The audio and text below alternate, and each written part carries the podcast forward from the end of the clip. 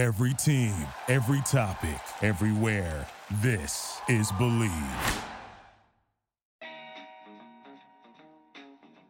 Hello, everyone. Welcome back to another episode of Believe in Betting Chicago. My name is Joey Christopoulos. Today's episode is brought to you by BetOnline.ag. And look, everyone, BetOnline, it's the fastest and easiest way to bet on all of your sports action. It has got you covered for all the news, scores, and odds. And don't forget, it is the best way to place your bets. And also, it's free to sign up. So, what are you waiting for? Head to the website, BetOnline.ag, or use your mobile device right now to sign up today and receive a 50% off welcome bonus on your first deposit. That's only at BetOnline, your online sportsbook experts. Ladies and gentlemen, thank you so much for coming into the pod today. I have a good friend that's returning to the show. He's WGN's Larry Hawley right now. This guy has got his pulse on all the great Chicago sports, not just the stuff that's in the headlines, but the stuff that slips through the cracks that you might not realize or remember. Larry, thank you so much for coming on. How are you today? I am wonderful. Thank you very much for having me back, and I hope you're well as well. I'm doing well. I'm rooting for everyone in Chicago right now from LA about this warm weather that hopefully is probably right around the corner. Baseball is back. NFL draft is in about a week, so let's just dive right in. I do want to start with baseball just really quickly. A bit of an interesting weekend, a bit of an interesting day. We're taping this on a Monday. You know, the Cubs scored 13 runs, and as you mentioned, they gave up 13 runs the very next day. And then today in Boston, you know, the White Sox, they had a couple of uh, position players out there on the mound. Just real quick, let's just characterize how would you characterize the White Sox start to the season so far? Well, it's been a bit uneven, just a bit. I, I think they're fine personally. I think that the talent is incredible, as I spoke about when we talked the last time. Just been a little bit uneven. You had a couple of those games in Anaheim that went against them where they had some late leads. You had the same thing happen uh, at the end of the Kansas City series on that Sunday. Um, and then you saw it happen a little bit unusual on Saturday. That was more of a, you know, two seeing eye singles up the middle uh, off of Codi Heuer, and then they drop it down the line for two runs there there's been a few things here and there that just rattle a bit because so much is expected out of this team.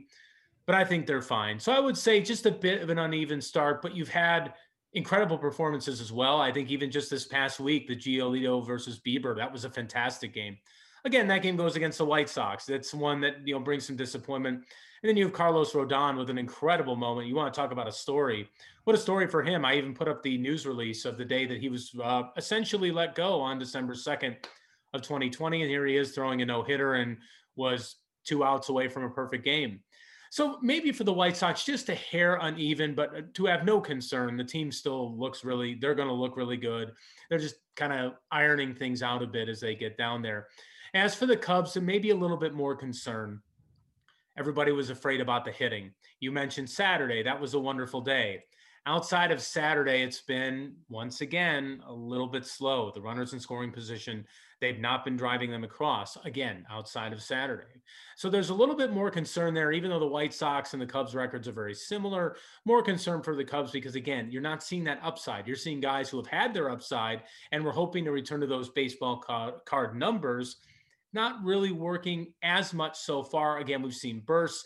So again, South Side just uneven, just because the expectations for a little bit more concern on the North Side, especially after the Sunday night game on national TV, where they frankly didn't look very good and their ace didn't look very good. Yeah, let's bounce it back to the White Sox real quick because I'm in total agreement with you. You mentioned kind of ironing things out a little bit. I'm seeing that a lot too as well for an eight nine ball club. They haven't been boring. This is not a boring. Uh, this is not a boring 500 ball club. I think there's a little bit that we can get excited about, and a little bit that we can also, as a fan, 17 games through. I don't know if it's the modern era. I don't know if it's social media right now. I just feel like both sides of town, the fan bases. I don't want to say more locked in than normal, but maybe just more on edge and just ready to pounce on what is you know what is going up and w- which way is pointing down with these particular ball clubs right now and yeah you know the, in terms of that bullpen i'm with you. You know you see those arms coming out of that bullpen and mm-hmm. the stuff is there. I think we all know that that bullpen is elite. Now they've had some bumpy outings and i think it's kind of it's kind of really affected how they've gone along. I do want to ask you because we did have you on the on the pod before the season started. We talked a little bit about tony la russa. You were excited to see him out there. Only 17 games. I want to ask you from a fan's perspective, how do you think White Sox fans are handling Tony La Russa so far through 17 games? Because I'm starting to notice some trends a little bit right now, and I, I personally think that they kind of need to back off the guy. What's your opinion on Tony La Russa well, so far? Again, we talked about it being the compelling notion of what what is he going to do? How is he going to sort of evolve in today's game? I mean, obviously, ten years changes are made, so there's been up and downs from the fan perspective. There's some questions which you you kind of expected. Uh, you you know, I remember uh, especially going back to the Angels series, there was some asking of, hey, well, why isn't Hendriks in this situation? and you know those things have come up i think that there's still you know there's some lineup stuff that people have seen that they really haven't understood it's kind of about what I thought. You know, you know, there was a lot of skepticism with the La Russa hire. Again, no, nothing taking away from what he has done in his past. I've said before, if he wins a World Series with the White Sox, it's going to be very hard to argue he's not the greatest manager of all time. You're going to have a real hard time really trying to argue that. But the fan reaction has been been up and down. You know, the same things you see with lineups, how you're using pitchers. It's been up and down. So it's the feeling out process that I've thought. The team has seemed to accept him very well. It seems like spring training went about as well as it could. There was, I think, good dialogue. It seems like from what I've seen from between the players and between La Russa, as they try to learn him, and, and as obviously he learns them as well. So I think from that perspective, from a team perspective, that's been very good so far. I think from a fan perspective, there's still they're not giving him the benefit of the doubt. They're ready to pounce, right? I mean, yeah, they're I, ready to pounce. That's a very good way to put it. Yeah, we we real we like maybe me and you can you know after this pod come up with different ways because if I have to hear one more time a White Sox fan call Tony La Russa like asleep at the wheel or or some sort of napping old person ageist reference, uh, we're only 17 games in. I already might start losing my mind. And look, and to be very fair, I haven't really seen any of those Hall of Fame moves, the the Hall of Fame blueprints of a manager imprinting on that team yet. But is it also fair to say that maybe that's a part of the style where you mentioned lineups, you mentioned bullpen decisions. Now's the time to make mistakes. Now's the time to learn people's limitations and where those roles are. And I think it's okay for those first 30, 40 games to kind of tinker and toy a little bit. Yeah, and I expect that to happen. And remember, you know, he is back in the game for the first time in 10 years and learning a club that, you know, he is this isn't like in St. Louis or or Oakland or you know where he knew those guys those guys for years. Obviously, had transitions there, but this is totally different. He's he's coming off a ten year layoff, and La Russa has shown the ability to have success. So these are the feeling out times. These are the feeling out things, and these happen pretty much anywhere. I mean, we can look back at the 2015 Cubs with Joe Maddon. They were consistent through that first half of the year, but it was about August before they really started firing. Now, granted, there were some players who were making their debuts in the same thing, where you had a lot of young players, a lot of young potential finding itself. So for for me, I, there just isn't any really look. Look, there there are there are things you see. Guys have you know, Giolito had a bad outing today. Uh, the bullpens had its hiccups, especially after the eighth inning, because I think they've had four or five games now where they were tied or leading entering the eighth, and they ended up taking a loss. There's things that you've seen that go here and there, but there's nothing that's like I'm like, oh my god, this is really bad oh my God, this is something that you're really going to get concerned about. You've seen some flashes of potential for some guys. Lance Lynn, before he went on the IL, was absolutely fantastic. Carlos Rodon has been fantastic. Uh, we'll get to him in a little bit, but Yermin Mercedes has been a has been incredible. He's been one of the probably one of the stories of Major League Baseball so far.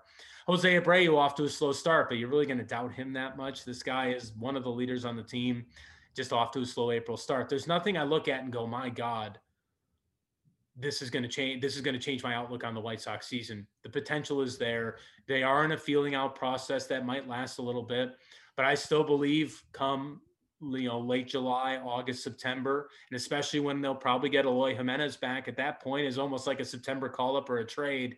Uh, this club's going to be ready to compete for a World Series championship, and that thought has not changed.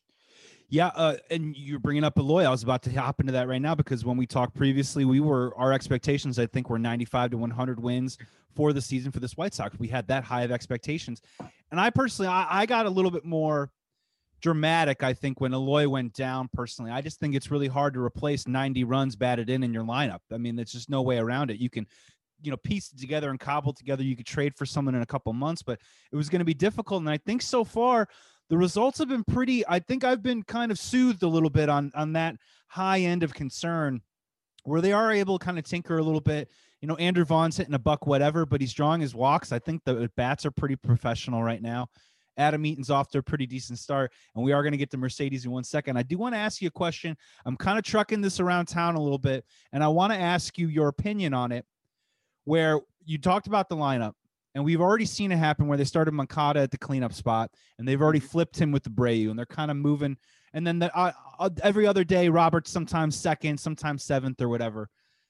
Is Tim Anderson our three hitter this year? And the only reason I'm asking that is no, look, he's a leadoff man, and I keep telling everyone again, caveat strength on strength. You're kind of pulling from that strength a little bit, Mhm. but is it at the time where he's at that point where now maybe Moncada's better off in that two hole where he sees those fastballs and can maybe work a walk? We can mix it and eat in a magical at leadoff and do all sorts of stuff. Is Tim Anderson ready for the big time? Could he hit in the middle of the order? I mean, he could. I think he certainly got the potential to do that. He he certainly show has shown power. He's shown just about everything he can. As we said in our previous uh, conversation, he's ready to become one of the elite in Major League Baseball, and you can make an argument that he's already there.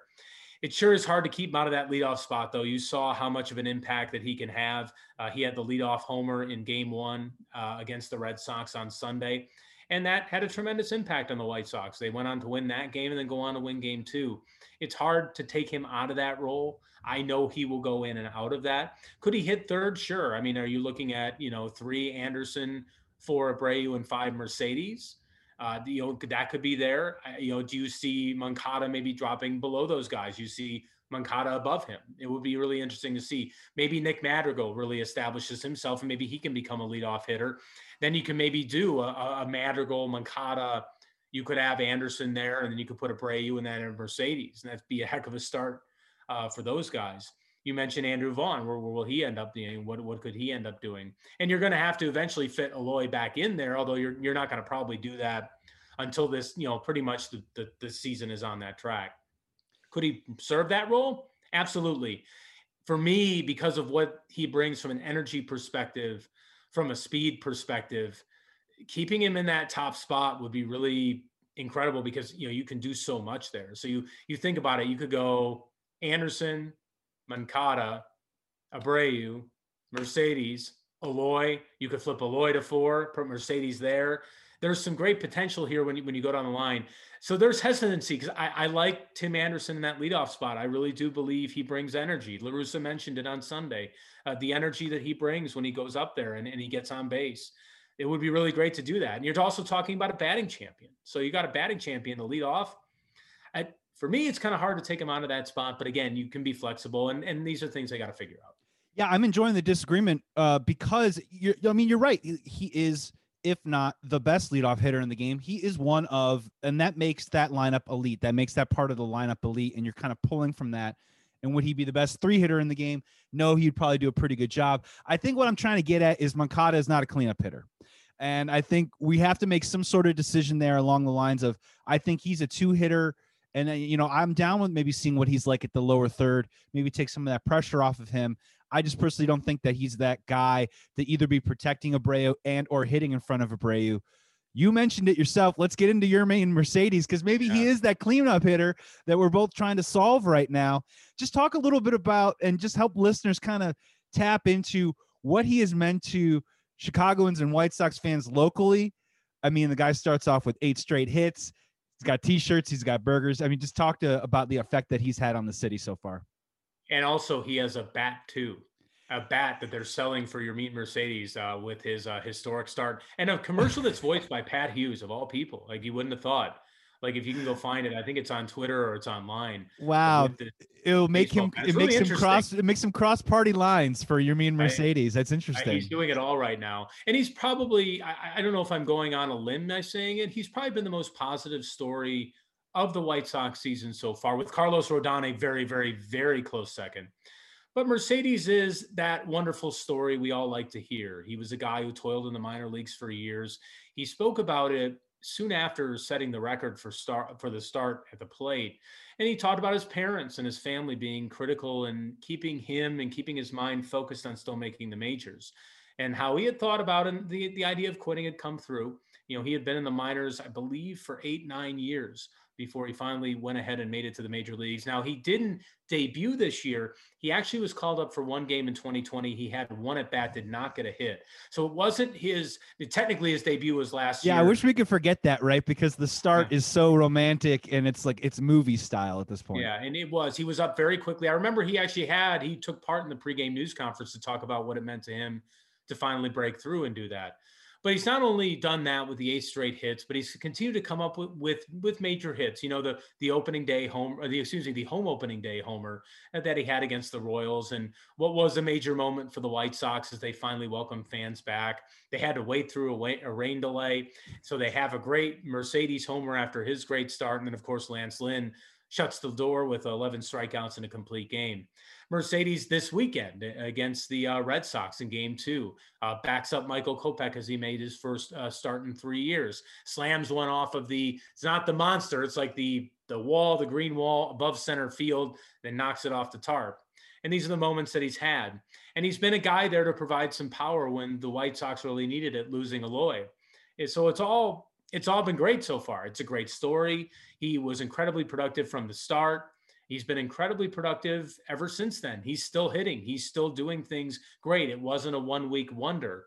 Uh, he's still got it going. So it's something very special, something that fans here in Chicago and really around Major League Baseball can latch on to. It's that typical story of a guy who works to get to the major leagues and is taking all advantage of that opportunity to which he's gotten career, I think 302 hitter in the minor leagues. So no, you know what I mean? No schlub or anything like no, that. No, no, no. And it took it took time, but he yeah most of it. And he he brings such a great energy to the team too. He's a character. There's Yerminator T-shirts right now. Real quick, are you familiar? Do you know what's on the Yermin Yermin Mercedes burger? I heard there's a burger in Chicago. Oh, you know what? I, I don't. I heard about it. I'm not 100 percent sure what's on it. I've seen it. I've how many how many patties are we thinking here? Four or five patties stacked? No, no, or I, it, I, thought the picture maybe one, maybe okay. Two. I thought it was only one or maybe two. I think it was only one, at least from what I saw. I'd have to take another look at it. Yeah, uh, and, and my and my favorite part about him too is you know we've kind of we've seen a bit of this story before of you know guys come up and have a great couple first months you know we've even in a white sox uniform you know we've seen jeff abbott in a small sample size be like oh well he's going to lead the league in hitting next year and it never works out. What i love about mercedes right now is his approach to the plate honestly. He's not a guy that seems to be riding this hot streak right now of trying to jump pitchers early in counts or only looking for this one particular thing. The way that he takes breaking balls and off speed stuff it just looks like that he belongs. And it looks like a guy that when there's a runner on second with two outs in the middle of August, he looks like that he can put a good swing on it and drive in a runner. And I think this has some staying power. It does, and I if, and what an advantage it would be if the White Sox were able to if he was able to keep that up. So you you take care of of that issue where you're adding some power with Eloy out, and when he comes back, you you may you may have your solution there at DH uh, you know, I, I, know Eloy has his stuff in the outfield. It's well documented and it's all been there. And obviously, he was injured in the outfield, not only the time in spring training, but he had injuries even going back to 2019, where he injured his ankle. I remember going for a fly ball in April against Detroit at Guaranteed Rate Field. See, just you know, it's a great story. He provides that power that they'll need for that DH position. And again, gives them options in that lineup if they want to try some stuff. You know, you look at that when when Eloy comes back, even not I mean even right now, they've got a pretty dangerous start to that lineup. And a lot of that has to do with the fact that Yermin is playing some great baseball. And it's a story that people have been able to grasp onto. Let's get on the red line. Let's go north. Let's go to Addison real quick. And look, the Cubs are six and nine. I think that there's a lot there's a lot of stuff that we can kind of poke at in terms of on the field. I just kind of want to ask you about the tone and the tenor, what's going off the field, Cubs fans wise, right? Like if the Cubs had like a, a psychiatric school with a therapist, all their sessions would be filled right now because Cubs fans are really losing their mind. And on one hand, I mean, we've seen numbers that are historic, right? Like we literally mm-hmm. have seen um, a lineup hits 133 for the first 10 games. It hasn't happened in so and so. A team has this few hits in so many games. Haven't seen that in 120 years. You know, these are historical things that are happening right now. So, are Cubs fans justified in how they feel right now, or is this just kind of a really complicated situation of just watching a collection of your heroes sort of fail out of the gate, and we sort of see the end of the road coming for this group? Well, it's justified because obviously the big what's been the biggest question with the Cubs, really even dating back to the last month of 2018, it's been their hitting and the inability for a lot of their core players to be able to hit consistently, especially late in the season. We saw it in 18 where the Brewers caught them. I mean, think about it. The Cubs won 95 games without Yu Darvish, with not much from Tyler Chatwood, and their offense essentially dying the last month of the year. In my mind, this is kind of my always thought, and I told this to a lot of people, in my mind, the second great year for the Cubs was 18, and things didn't work out. That's the year they should have gone to the World Series. Would they have been able to beat the Red Sox?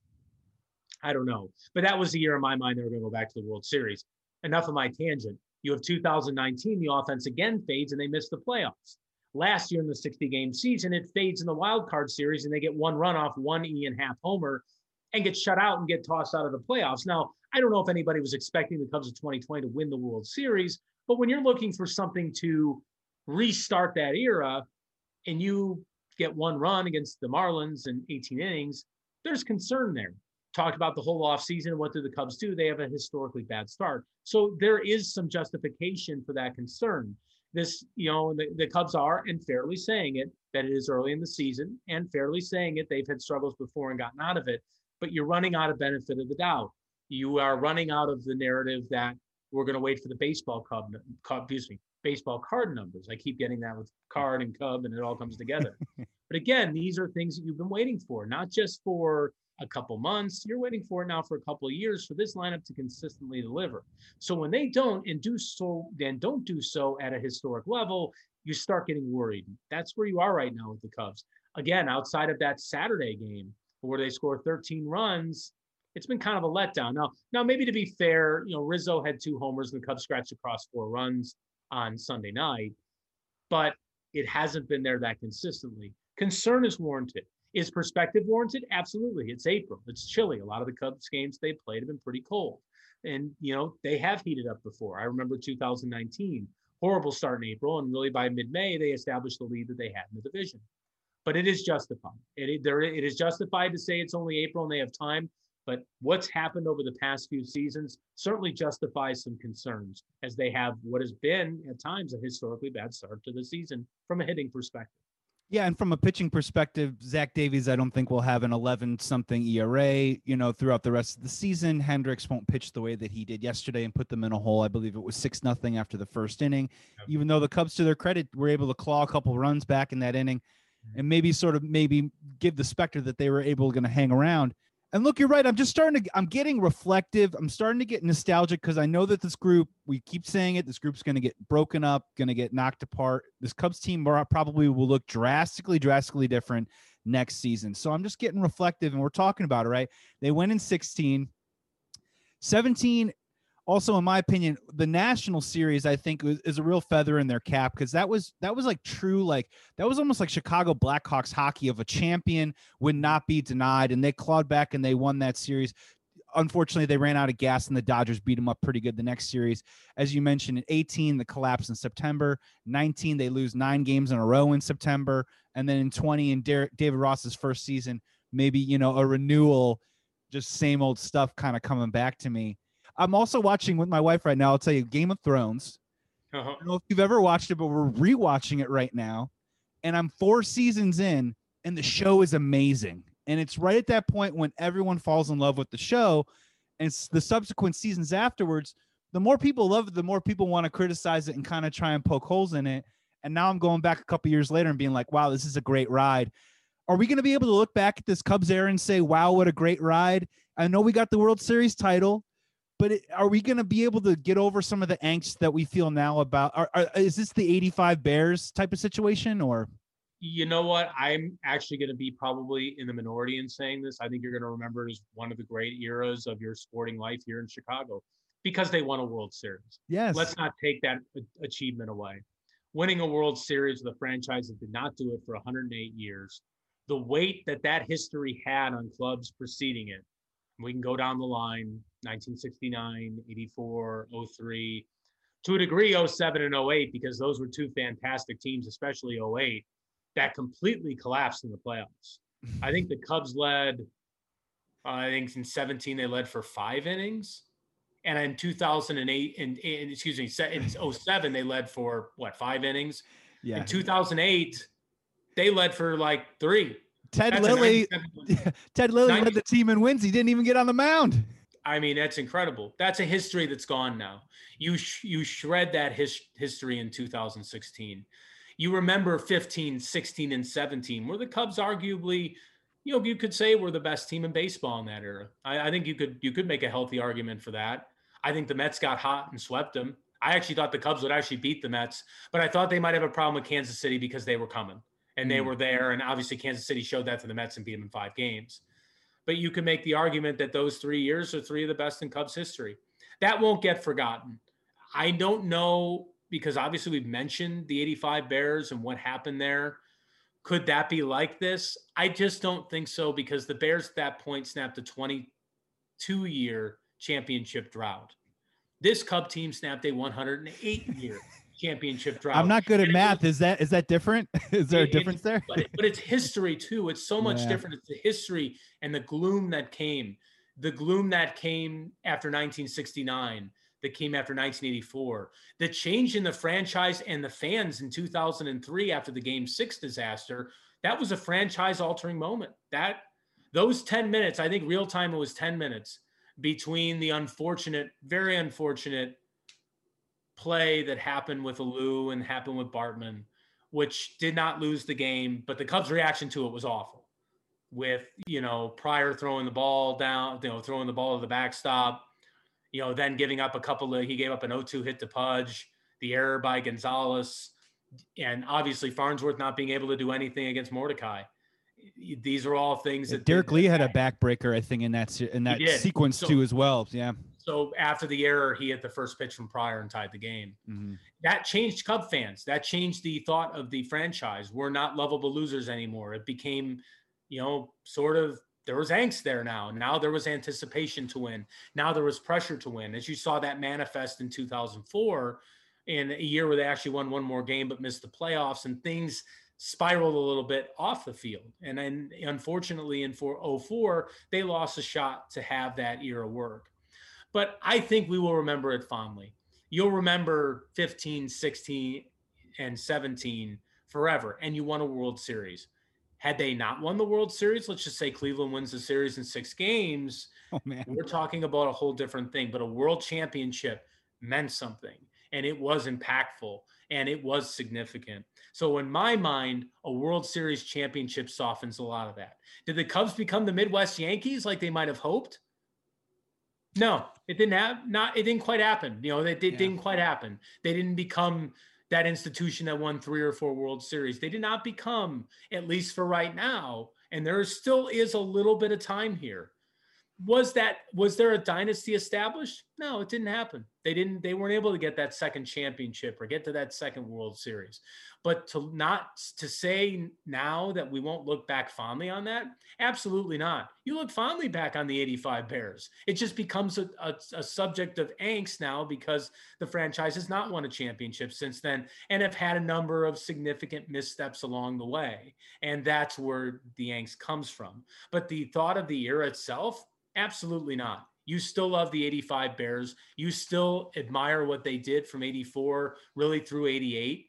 And you take that for what it is. You know, in terms of baseball in the city of Chicago, it's the best run that we've seen since the early 90s White Sox. You know what I mean? And that's what we're talking like 30 years here. So it's definitely significant. I'm just kind of trying to. I'm trying to enjoy the moment while also, you know, dealing with the same frustrations that I think a lot of Cubs fans are probably feeling.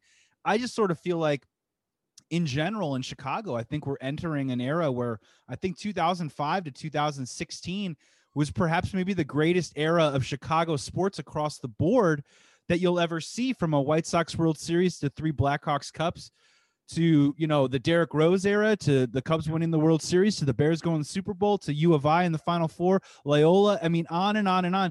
And I feel like we're walking out of that a little bit. And I I just worry Chicago sports fans don't realize that we're just we're maybe not in that era anymore. And I, you know, did the double doink do it? I don't know. I'm not willing to go there. But after 2016, it really finished up this amazing run of highly successful sports action in Chicago.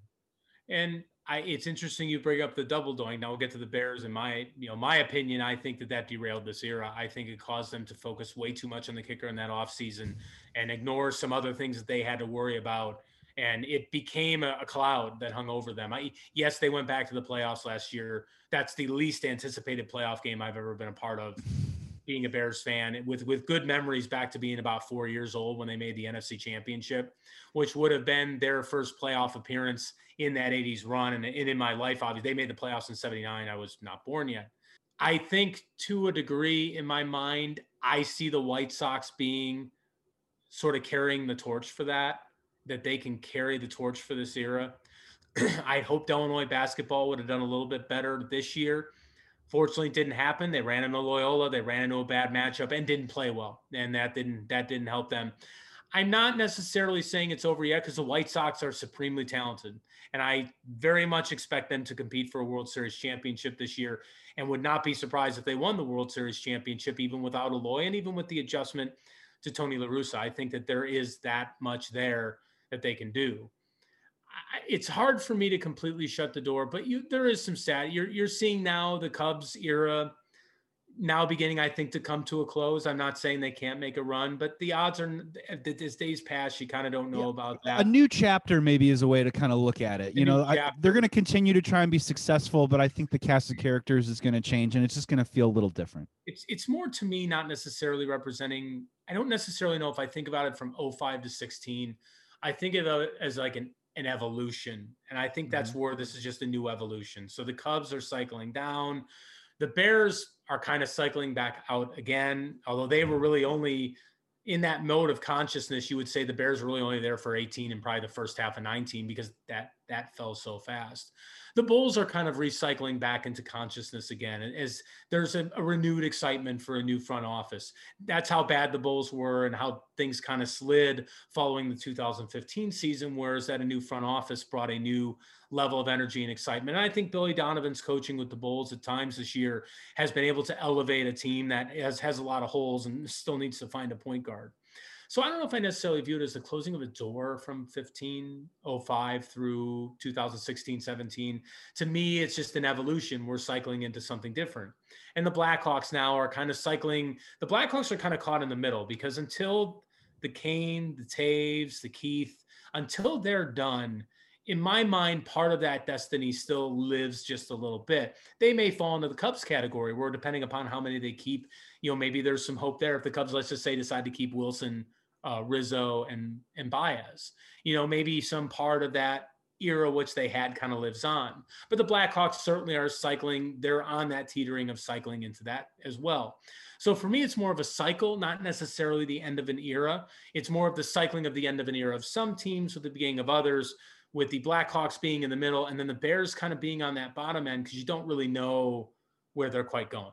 Obviously, there are some organizations in certain sports that manage to do it for decades upon decades, like the Green Bay Packers and other teams. But you know, not every single sports organization gets that luxury. And yeah, you're right. Just sort of maybe seemed like that there was kind of a bit of a timing issue where every single year just sort of seemed like one of our squads was just kind of going for it on a really high end level. Let's take a quick break to talk about our brand new sponsor, Kaenon Sunglasses. Now, my sunglass history, it's a little checkered. I like to live a funky, fresh lifestyle, but I'm always breaking my sunglasses or I'm buying that $10 cheap pair and then losing them automatically. Well, no more, I say. It is time to make your outdoor experience better with Kaenon. Kaenon sunglasses are made exclusively with polarized lenses for optimal clarity. They're made with Japanese optics that make your lenses clearer, lighter, stronger, and Italian handcrafted frames that are impossible scratch. And let me tell you, these Kaenon sunglasses, they are absolutely perfect for the golf course. So use the exclusive code KaenonCast15 at Kaenon.com to receive 15% off your first pair. That's right, KaenonCast15, K A E N O N C A S T 1 5. Kaenon, clearly better. Let's take a quick break to talk about our brand new sponsor, Just Live, a trusted source for high quality wellness CBD products created by athletes just for you. Now, look, during this crazy time, maybe you're trying to get more sleep, maybe you're trying to work on your energy, you're trying to protect your immune system. That's why Just Live came out with their brand new CBD gummy line. They have six different flavors sleep, energy, focus, immunity, calm, and vitamin C. They're vegan and low sugar. Plus, they're founded by professional athletes Klay Thompson, Alex Morgan, Travis Pastrana, and Paul Rodriguez because they wanted to create a CBD product that they could trust and they could stand behind. It is finally here. So if you need support with sleep, focus, energy, stress, or immune health, I highly recommend giving these a try. And right now, if you buy one of their new gummy products, you get one free. That's right. There are six different benefits to choose from. Instead of just choosing one, visit justlive.com and use code support to buy one, get one free. That's right. Buy one, get one free of the new gummies in line with the code support at justlive.com. Now back to the pod. Let's throw this one at you real quick. Um, you know, who do you want to see in the playoffs more? You just mentioned them. Who would you rather watch in a playoff game right now, the Chicago Bulls or the Chicago Blackhawks? That's a really good question. I, I, when you presented this, I kind of debated it in my head. I think the team with the best chance to make the playoffs is probably the Bulls. I say that only because they have a better chance to make it into that play-in series of two extra spots. If that play-in series didn't exist, I would probably go with the Blackhawks. To be fair with you, I'd kind of rather see the Blackhawks. I'm really curious to I, I it's really kind of in the middle for me because both teams are kind of in the same place, right? They're they're trying to rebuild and trying to figure out how they're going to position themselves for the future. I'm curious. To... if I if I may very quickly, sure. in the same spot where about three weeks ago, you were looking at both of these squads, and the Blackhawks were playing good hockey. They had a hold on that fourth seed. The Nashville had not gotten hot yet, and the Bulls were kind of sort of teetering in that 19 and 23 area, maybe 500, and trading for Vooch. And subsequently these weeks afterwards the schedule has kind of really came back and bit into inexperienced teams in the butt and now they're both kind of really struggling a little bit. Yeah it, it's tough because i think about which team do i really want to see from you know to be honest with you it's probably even I, I don't know if you're a bull. Let me let me preface this by saying this: if the Bulls still had their number one pick, their first overall selection, now they still have it. If they top get in four. that top four, they've still mm-hmm. got it. So it's not like oh, if they miss the playoffs, you, you trade them for nothing. You still have the odds. And if you do what you did last year, you, hey, you're in. I think for me, personally, I'd like to see what the Blackhawks could do. This team with some of this youth against the def- against the what would be the defending Cup champions, Stam- uh, Tampa Bay Lightning. I'd be really curious to see what they do. This is a club that's trying to bring up younger talent, trying to get experience with younger talent. I would be really curious to see what that group would do when they get into a playoff series? Could they go in there and could they have something for Tampa Bay? This year, they obviously didn't have anything the first two games. When they played in Chicago, they had something. They were able to sneak out a win and they were competitive for the first two games in the first period. And then in the third period of that third game, Tampa really turned it on against them when they went up 3 nothing. From a, from a curiosity perspective, I guess I just like to see what that Blackhawk group could do if they made the playoffs. For the Bulls, I don't know if we see the Bulls group we're going to see yet. Vooch is in. I think LaVine is probably there for long term. Uh, it would be cool to see Daniel Theis come back because I think he's a really exciting defensive player. I would love to see him if they can bring him back. Uh, that Perfect would be perfect energy guy off the bench. Yep. It would, and, you know, and obviously Patrick Williams is going through his rookie year. So he's, you know, as even Donovan talked about the other day, he's just trying to learn the the ways of a professional player. So you see Patrick. I think you probably see LaVine. You certainly see Vucevic, and, and there's kind of a little bit of the core of the team you have there. Uh, Markkanen, I, I, don't know what's going to become of him, where, where you're going to go for there. Uh, Coby White's having a lot of growing pains. He had a nice game when he was inserted back in the starting lineup uh, a couple of days ago against Memphis, but he's kind of finding his way. I don't think the Bulls team is really complete or near complete yet. There's moves to be made. They don't have a point guard yet. So I, to me, it's incomplete until the Bulls establish a point guard they think they can lead the way. The Bulls are incomplete in my mind until they reach that guy. Had they gotten Lonzo Ball at the trade deadline and been able to ship Markkanen out to do that, that would have been pretty good to do. But in my mind right now, the Bulls are still, they're not as complete. And the Blackhawks may not be complete either, but there's more there I'd be curious to see with the group to see how they'd handle a playoff series. Uh, how will some of a lot of a, a lot of younger players, how will they handle that? How will the goalies handle it? Uh, Kevin Lankinen, how Malcolm Subban. I mean, I assume he, he, you know, both of them have have had their shining moments here as they try to, you know, really establish a firm number one goalie going forward. Lankinen has that right now. I, but there, there's more curiosity there with the Blackhawks to see how they would do it.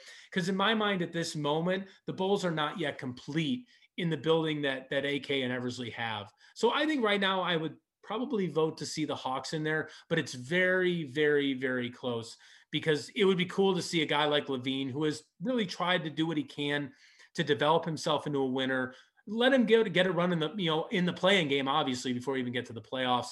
For me, it would be Blackhawks, just for those reasons that I would like to see what a team maybe a little bit closer to making a run could do. I'm in agreement with you. It's kind of all pure entertainment value at this point because I just think both of these teams are still young and inexperienced, and I thought that they played pretty well. But over the course of a season, the flaws kind of get magnified a little bit more as you move into it. I just want to see Kaner in a playoff series as much as I would love to see, you know, Zach LaVine, as you mentioned, dropped 42 points in a game two loss in a playoff game. I would rather see Kaner and the boys. And, you know, you've got guys like Boqvist and you got uh, Kirby Dach and all these other young players on the team. I want to see them get a little taste of that playoff hockey. Lankinen, for me, I think, is just such an interesting X factor in terms of the future of the franchise. You know, Connor Delia was supposed to be the guy coming into the year. I do like Malcolm Subban too, but Lankinen was kind of the guy that sort of turned into the starter. Now you kind of progress and you're asking yourself, is he a long term option? He's a 27 year old goalie who's kind of banged around a little bit. Can he be the guy that can be the answer for us the next couple years if we do want to take a swing at it? And the Hawks cap situation gets a little bit more in control.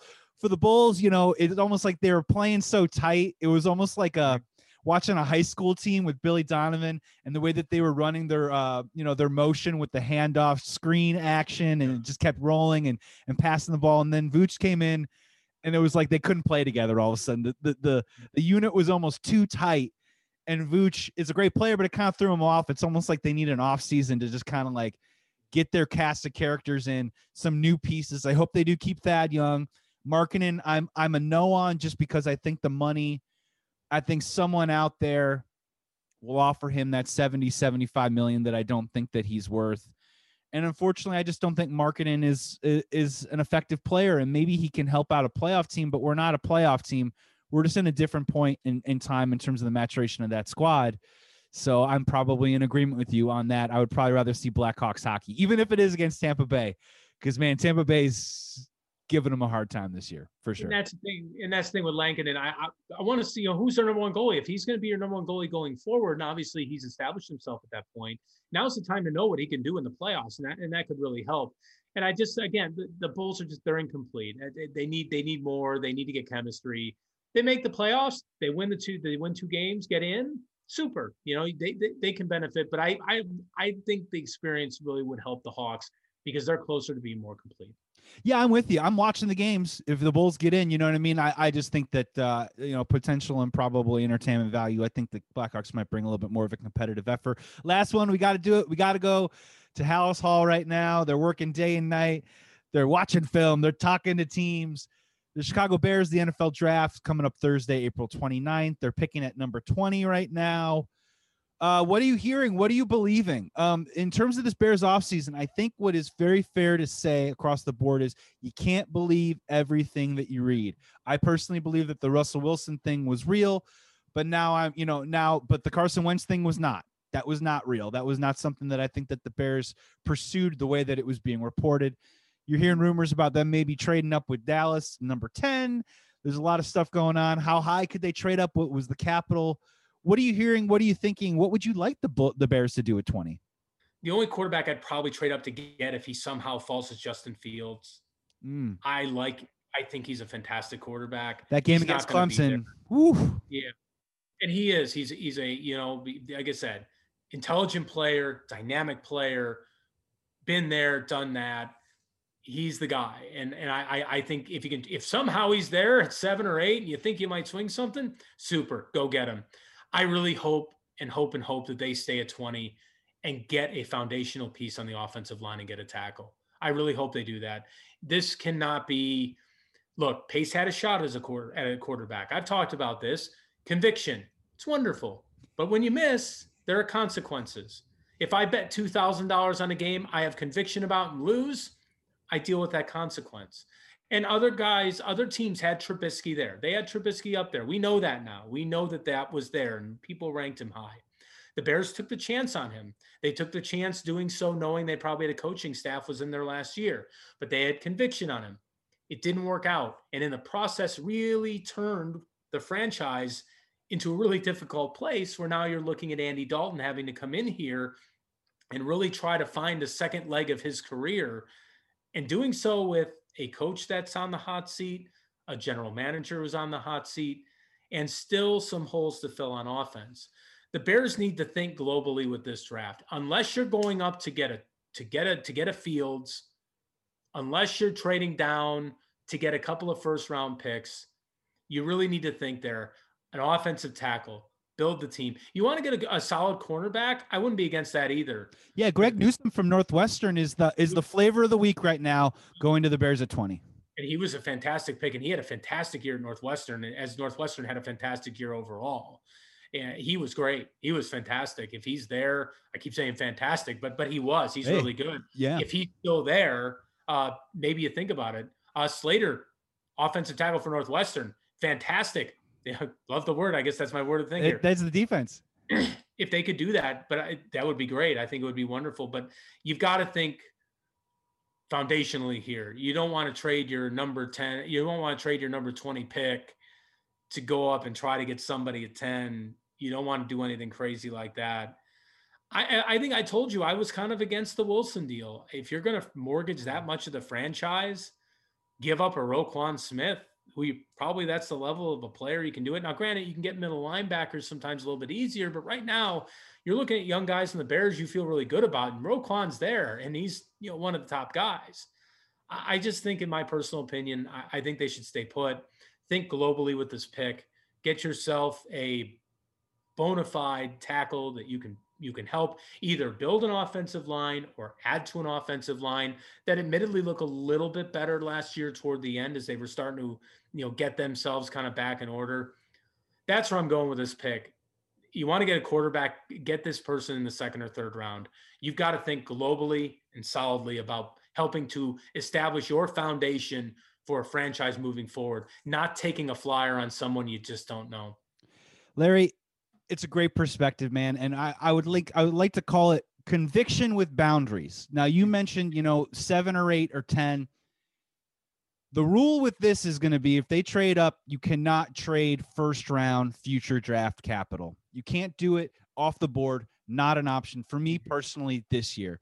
Now, if you stay at 20, and you want to maybe even get back into that first round, you're like, hey, I want to get that offensive lineman and maybe I want either the quarterback or a wide receiver. Great. No future first round capital. That is a rule for me, and it's a hard, fast, steadfast rule. And I'm in agreement with you with the offensive line because I think that the modern NFL is changing a little bit. We see it in the NBA all the time. And I think it's about we have to create a culture in a situation that is going to attract the franchise quarterback. I'm sort of giving up on where we're going to find the franchise quarterback. But if you get that offensive lineman, you make, you know, you go through this next year with Andy Dalton, but you walk out of that year being like, wow, we have a young, athletic, deep offensive line. Now, all of a sudden, I think franchise quarterbacks are going to be more interested in maybe coming in and playing in our situation. And we still have our first round draft capital to burn. Just to follow up in terms of the background and the history that we've talked about with Ryan Pace, Trey Lance terrifies you. Well, he's you know he's a guy who's proven himself, and and he has incredible ability. We you've seen it there. I, I've heard both sides of Trey Lance. There's part of me that really thinks that he could be something special uh, on the next level. I, I've heard Steve McNair. You know, mm.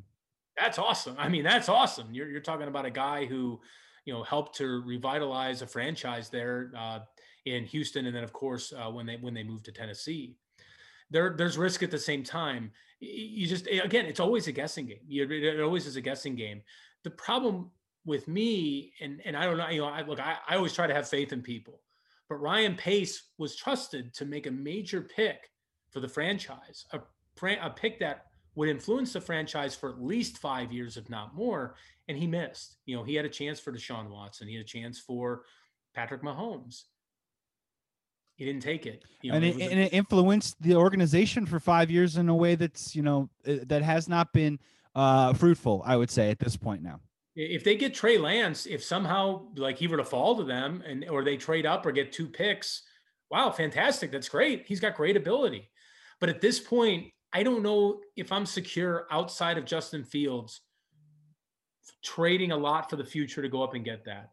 I have conviction that I think the Bears should take a tackle or if a elite cornerback is still there, then take then take that person. At this point, I, I Fields is it for me. If you're what we want to go for a quarterback, you want to trade up, If Fields falls for some reason and he keeps falling and you think he can do it, go get him.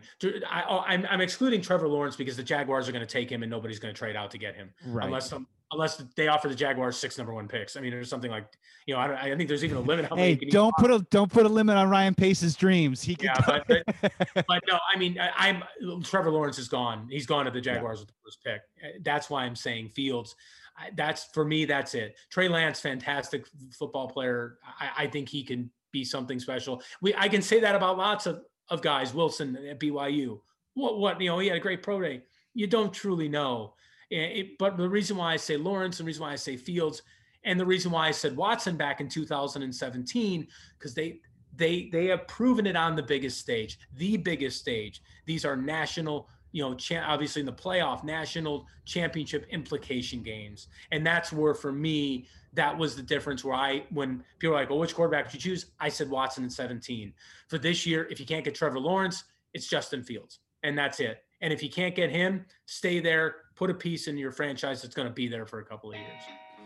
WGN's Larry Hawley, thank you so much for joining Believe in Betting Chicago today. Real quick, before you go, please just tell the listeners you know how they can follow you on Twitter, and also give a shout out to your brew reviews. There's some of my favorite stuff out there. I love learning about all the new local and also exotic beers that are out there. Just tell the good people about how they can watch all your stuff. Well, if you're looking for a balcony brew review, I actually have a Twitter suggestion I'm going to do for a brewery. Uh, that was uh, given to me actually just a couple of weeks ago. So I found one of their beers that's really unique. I've never had a beer like this. So tune in. It's either posted tomorrow or Wednesday. So you can find that at Twitter at Hawley Sports, H A W L E Y Sports, all one word. On Instagram at L Hawley, H A W L E Y, so L H A W L E Y 80. That's on Instagram. My Facebook is open. It's Larry Hawley. Uh, look for my picture with me and my nephew.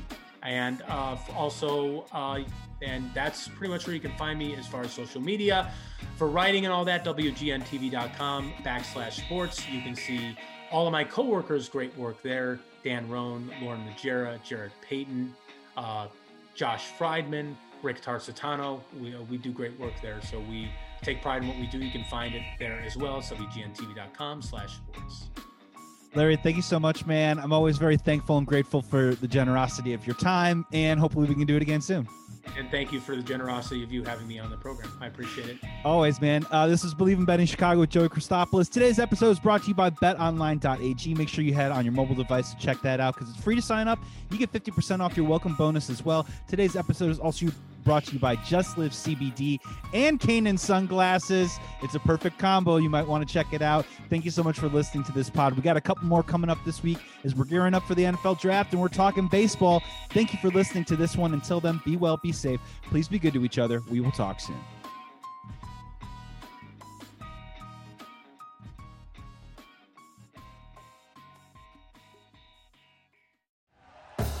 Thank you for listening to Bleav. You can show support to your host by subscribing to the show and giving us a five star rating on your preferred platform. Check us out at Bleav.com and search for B L E A V on YouTube.